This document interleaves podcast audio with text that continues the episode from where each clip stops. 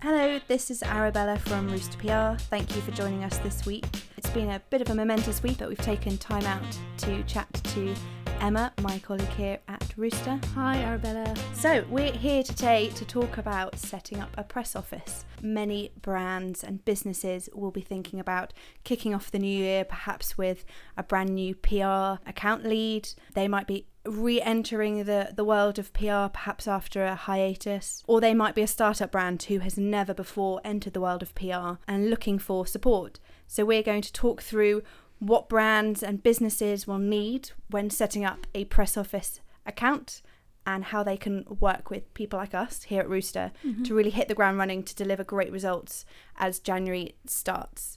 So, Emma, could you give us a bit of background about how you came to be in PR and what you, a press office means to you? So, I've been in PR probably best part of 10 years now. I've worked in house and also in agency here at Rooster. I did a student placement year where it was very much teas and coffees and photocopying. And back then, we had to even measure the column inches of newspaper articles. So, that was a very, oh, very long yeah. time ago. And we would spray mount pieces of coverage onto big boards boards and display them that way, which is a world away from what we do now. So. I remember those days very much. It was getting the, the ruler out to literally mm-hmm. measure the, mm-hmm. the number of words in an article to really understand yeah. the value of PR, but mm-hmm. aren't we pleased that it's really progressed? Yes. And it's a bit different um, and even more different as we head into a new decade. Mm-hmm. Tell us a little bit about uh, what press office means. Could you explain it in layman's terms to perhaps someone that is unfamiliar with the term or PR in general? Mm-hmm. Um, so, press office is very much your bread and butter of everything that you do. It is having a great relationship with your with your PR, whether that's in house or or externally through an agency, and just get letting them know and getting them to know your brand inside and out. It is taking inquiries. It is making journalist contacts. It is understanding the media, knowing what days of the week publications have supplements or online things come out. It is knowing everything about your sector, whether that's trade or national coverage or when broadcast shows are out. It is it is very much the bread and butter of PR and public relations and comms itself. A lot of people perhaps see big stunts and big campaigns mm-hmm. as PR, but actually what's going on behind mm-hmm. the scenes and the the cogs that are turning yeah. and the hours that the team are putting in is fundamentally what we yeah. what we call a press office and that bread and butter action. It's an everyday thing, and, and news is 24 hours a day. So your press office is virtually, you know, 24 hours. It is, like you say, knowing those journalists. It is tracking even when journalists move on from their job or they move to another publication. It's making sure that your relationships are are fully up to speed. It's making sure that you know your brand product. Have you launched a new product? Uh, all of those things. It is the everyday Mm. like you say the things that we do that that people might not see the stunts you know those are the ones that get the big kind splashes. of hero yeah, yeah, the hero the claps and stuff from the industry but it is the everyday it's the knowing the journalist yeah. seeing those opportunities newsjacking where you can or even trying to keep your clients out of of things crisis knowing when to comment when not to comment or and, and things like that and here at rooster we we call it the never ending press office mm-hmm. because like you said news is 24 7 so many of the brands and the client our clients are 24 7 they're always on reaching out and engaging with their consumer and their, mm-hmm. their customers so we have to be there every step of the way to mm-hmm. ensure that they're brand positive mm-hmm. going out with the right messages at the right time yeah. and as you say while the creative stuff wins the awards they wouldn't win the awards without the press office there to get it over the finishing line yeah, and I think the uh, a good press office is always coming up with ideas um, that might not have been natural, or you might not have the news or the data to support it, but it needs to be a constant stream of messaging mm. about your client, about its products, about what it's thinking, about any new initiatives that it's doing, and looking for those opportunities and finding them and, and placing them and securing that coverage is. Yeah is vital. So you talked about this need for a constant drip feed of news, but where do we start with a, an agency or a company or a brand that's yeah. never had PR before? How do you start that drip, drip of constant press? So you you do start with a blank bit of paper, but you're looking for uh, first of all you need the client to help you help them.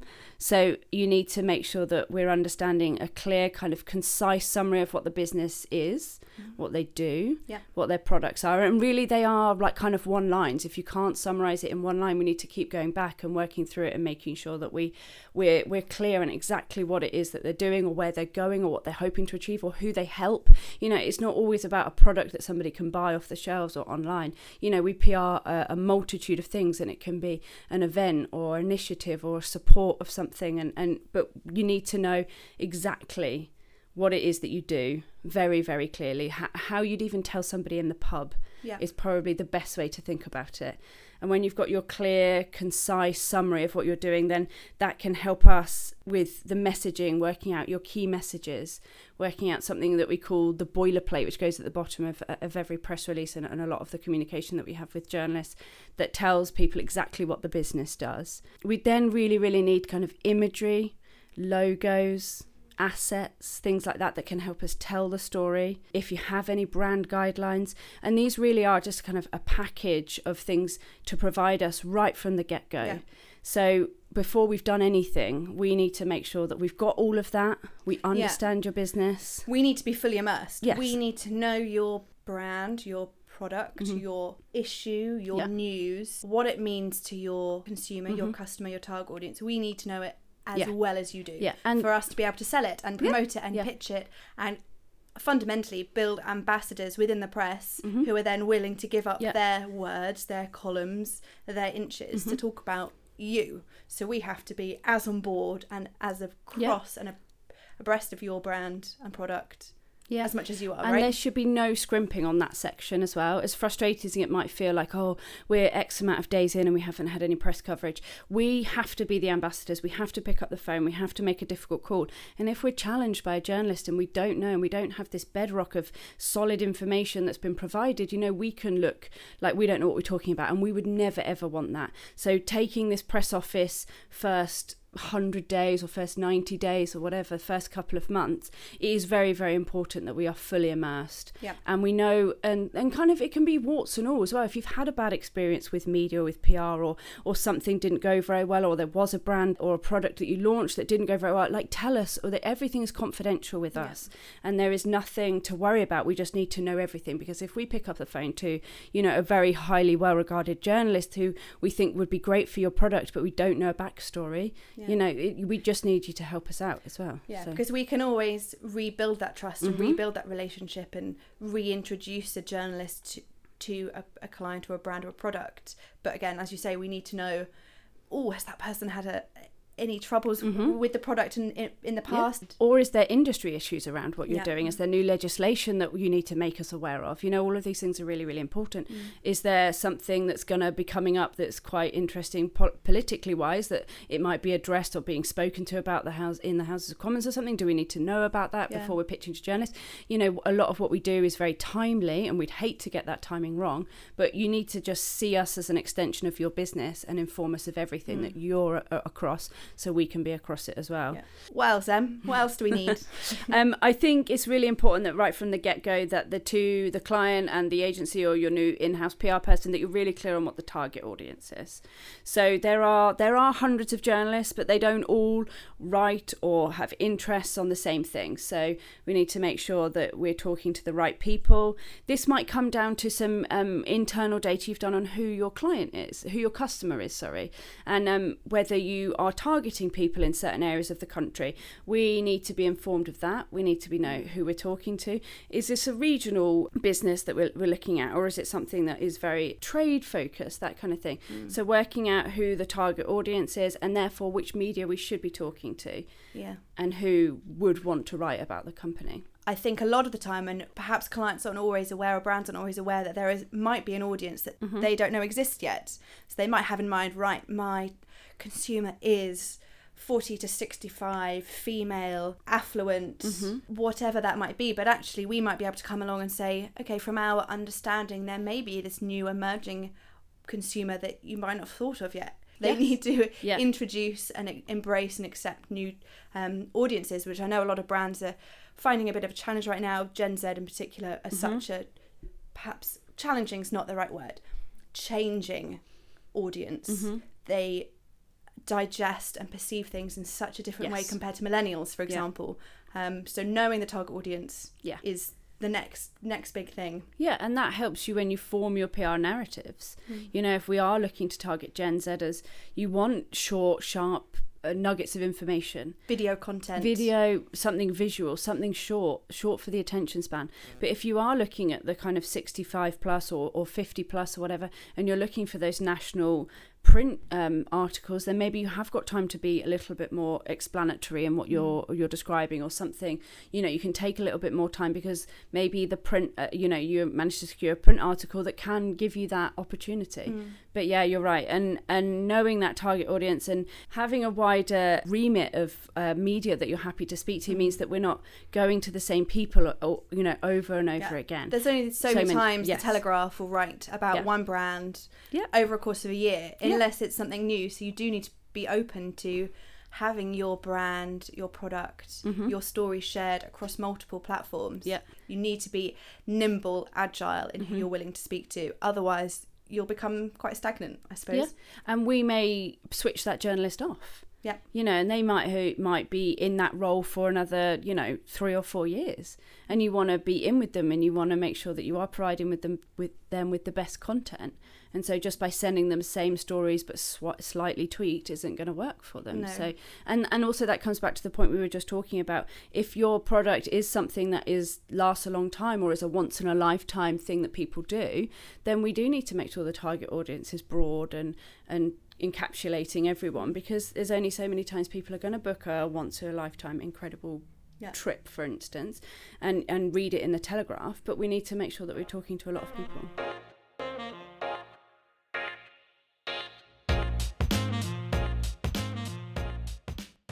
So we've talked about what we need to agree and outline before we kick it off. So we've immersed ourselves, we've agreed our target audiences. yeah So what do we do next? we spend time talking to our key journalists and key media in the target sector that we've agreed and the audiences that we know we want to reach out to and talk to them very generally about the brand who mm-hmm. they are of, of kind of putting a face to name or, or saying hello saying hi it can often just be a journalist might want to just hear that you've started working with someone Yeah. or they've got a new product or something. So, you know, there's nothing wrong with good old etiquette of just kind of saying hi, opening the door, we've got this we'd like to talk about or these are the mm. subjects that we're that we're happy to add comment on. I think it's very important to to, to kind of open that door between Yeah. the journalists and the new PR whether it's in-house or agency. Yeah, And- and, I think there's lots of ways we do that. We have historically either reached out to editors and invited or suggested perhaps a coffee with the client Mm-hmm. Yeah. as well if perhaps if our client is consumer facing and wants to be the face of a brand we might set up interviews or just a quick q&a and introductory coffee Mhm. um, breakfast with an editor so again they can hear from the horse's mouth this is who the brand is this is who i am and this is what we want to communicate to your target audience um, so that's one option. Or we as prs go out directly. We'll what we do and what we call um, a media mission. So we'll outline first 90 days first 100 days we want to meet with eight target press. How we do that may vary. Might be a coffee it might be a quick lunch it might be a trade event um, Definitely. but we set that as a bit of a target. With that, we go prepared with our key messages that we've worked with mm-hmm. clients and brands on. So that's another option. For some brands, if there's budget or there's kind of creative flair needed, we do something called a desk drop. So we'll send a nice gift or a product, something new and exciting to a journalist that will mm-hmm. land on their desk. So it's direct engagement with Yeah. something new. And some, mostly that works well with products. Yeah, and I think it's worth saying, you know, from the get go, that's not always a coverage driver. No, and yeah. and and it's not supposed to be in a way. You know, you're looking to open that door to start the brand awareness, especially if it's a startup or a business just coming into the world of PR. You know, I think it's important that you do just raise that awareness Yeah. rather it's than just demand. a hello. It's yeah, just a hello. rather than just demanding coverage from the get go. You might not have anything necessarily to talk about or Yeah. anything. Not not that you wouldn't have anything to talk about, you, but you might not have anything an exclusive or uh, something new, New. um, to Mm. announce to them. But it doesn't mean that they wouldn't be interested in hearing about you and your ethos ethos, if that's important to you, or where you're looking to go, or you know what your goals and things you've got in mind for the next year or Yeah. five years, even. So I think they'd be very the journalists are very open to that, but it shouldn't automatically be seen as that there will be press coverage that Yeah. would land from that. And it does pay off sometimes in the long run. I know I could keep an eye out on um, news alerts if a journalist has moved from one job Mhm. to another. I always reach out, drop them a quick note, Yeah. congratulate Good. them on their Yeah. new job, and just give them a summary of a few of my clients that I think still might be relevant for them Mhm. if they're still writing about something on the similar scope, whether it be travel, consumer. And I've seen that pay off tenfold, even Yeah. if it's an email six months later. Off that very same trail of Mhm. emails that the journalist has filed away and saying, Great, we mentioned this once six months ago. How can we pick this back up? So it does have value, not instantaneous return on investment, yeah, but it does. And as you say at the very beginning, it's a courtesy, it's a kindness, Mhm. it's a polite hello, and it Yeah. does actually Yeah. go go a long way. I think we're, uh, we're all surprised, journalists, you know, as much as they get hundreds and thousands, Thousands. of emails, that actually often they'll reply to something you sent months and months ago, and you think, oh, I, I would have been sure that would have gone in the bin, but it didn't, and they've Yeah. filed it away and they've kept it until a time when they thought they needed it, and then they've cut, they know exactly who to come to, and they can address it, address it by name, and they feel comfortable coming back to you, and then you can jump right on that and secure that coverage from that. So there are often some expectations to be managed, I Yes, suppose. Yeah. We love it that clients are often enthusiastic and want to just run with it and Yeah. go, go, go and get Mhm. all the content out. Let's send out a press release about this, this, this. Yeah. And that's fantastic. And actually, we love the energy, but we have to then be PR professionals and provide counsel and say, okay, well, if we were to go out with this story right now, there's minimal brand awareness, so it might not hit the mark. Yeah. So we do need to have a few baby steps. We do Mhm. need to almost line you up, get our ducks in a row, and often we do that this by profiles. Yeah. So we'll give the brand a face, a Mhm. name. Yep. We might do a, a feature profile. We'll approach the FT, the Times, Yeah. Or perhaps if it's a, in the property sector, Estates Gazette, Mm, Property Week. Yeah. If it's travel, we'll go to TTG or Travel Weekly and say, Yeah. look, this is this is the brand, this is the product. We'd really like to put a face to a name. hmm And I think it, you know choosing that spokesperson is also something we can give good counsel on as well. Mm. You might have somebody who has got the title that you think, but actually in uh, broadcast situations they they might not come across as well as you might think. Or and and on the flip side, we can take somebody who's got a fantastic personality that comes across so well, and maybe just alter their title for media facing Mm. opportunities. You know, we have brands where we might turn their job title into something that really resonates with the consumer instead of being kind of a very boring strategic uh, job title. We think it can work very, very well to change them into director of sleep or director of coziology or, or things like that. Yeah. So I think it can work very well, especially when it's tailored back to the brand and exactly what you're that you want. That when we do these profile opportunities, when we're trying to get a face to the name, that it is somebody that resonates with the consumer or the target audience. You know, it doesn't have to be. It can be the business side of things if Yeah. that's what we're trying to target. Yeah. So. And we know that consumers trust and become ambassadors for a brand that does have personality, Mhm. a human side to it, Yeah. that, that they can resonate with, that they can relate to before they then spend their precious money, which we Mhm. know it to be, on that product or that experience. And we can also provide media training. You know, Yeah. that's something that we often do with clients right from the outset. Is make sure Mm. they feel comfortable in front of a camera or being asked questions or on the radio or anything like that. You know, we've we've media trained a lot of clients into making sure that they feel comfortable and they can get their key messages out. Because Mm. often, you know, with a live recording, you get one shot. Yeah. And you need to make sure that that lands, and you know the PR's there, and they've written their list out Little for you the little script and then suddenly you know it's all it's nerve wracking being in front of people or a camera or a microphone and then and then it can sometimes fall to pieces so we Mm. want to make sure that doesn't happen Wow. Four tips. Yeah. Four tips for the first 90 to 100 days. And they really are the golden days. It's, I wouldn't say make or break, but it is the first three months, the first quarter of the year that PR can really make a difference. And in- 90 days of conversations yeah that then set you up for the rest of the year. It's just natural stepping stones. Would you Yeah. agree? absolutely and it shouldn't be rushed at all Yeah. and and making sure that your PR agency or your person in house is fully immersed that is money well spent Yeah. 100% so Yeah. the first 90 to 100 days are very very important but it can be done so well Yeah. if you immerse them you know maybe even send if you're a um if if this works for your for your brand send the pr agency back to floor get them immersed in what it is that mm. your brand is or making the product or Yeah. doing the service or whatever it is and and really immerse them and spend that time so they can understand it so they can sell your so business they can be the customer they Yeah. can be your consumer and they Yeah. can actually experience you firsthand that's really important yeah i feel i should add as a any good pr that while we have talked about the first 90 days and, and 100 days we do appreciate that there is often a brand or a product out there that needs to make things happen quick. Mm-hmm. so we can definitely condense that 90 days into two weeks if we have to. Absolutely. If we're up against it you turn it around. You just do it. Yeah. Um, these are more for the, those that are longer term, building on months Mhm. and months of press communications. Um, Yeah, But yeah. definitely for those quick ones, it can be done in a tighter turnaround. it ha- yeah it can be and it And has, it has been, been. done yeah Well, thank you very much for your words of wisdom today, Emma. We really ap- appreciate it. Thank you also for taking the time to listen to us. It's the Rooster We Are PR official podcast. It's been really great speaking with Emma and talking to you about a press office. We really hope that your January PR kicks off really well. Please reach out to us if you are looking for any PR representation or just want some advice on how to get things going. We're always happy to help. Stay tuned to new episodes of We Are PR. You can find us on all good podcast platforms by searching We Are PR. Thank you.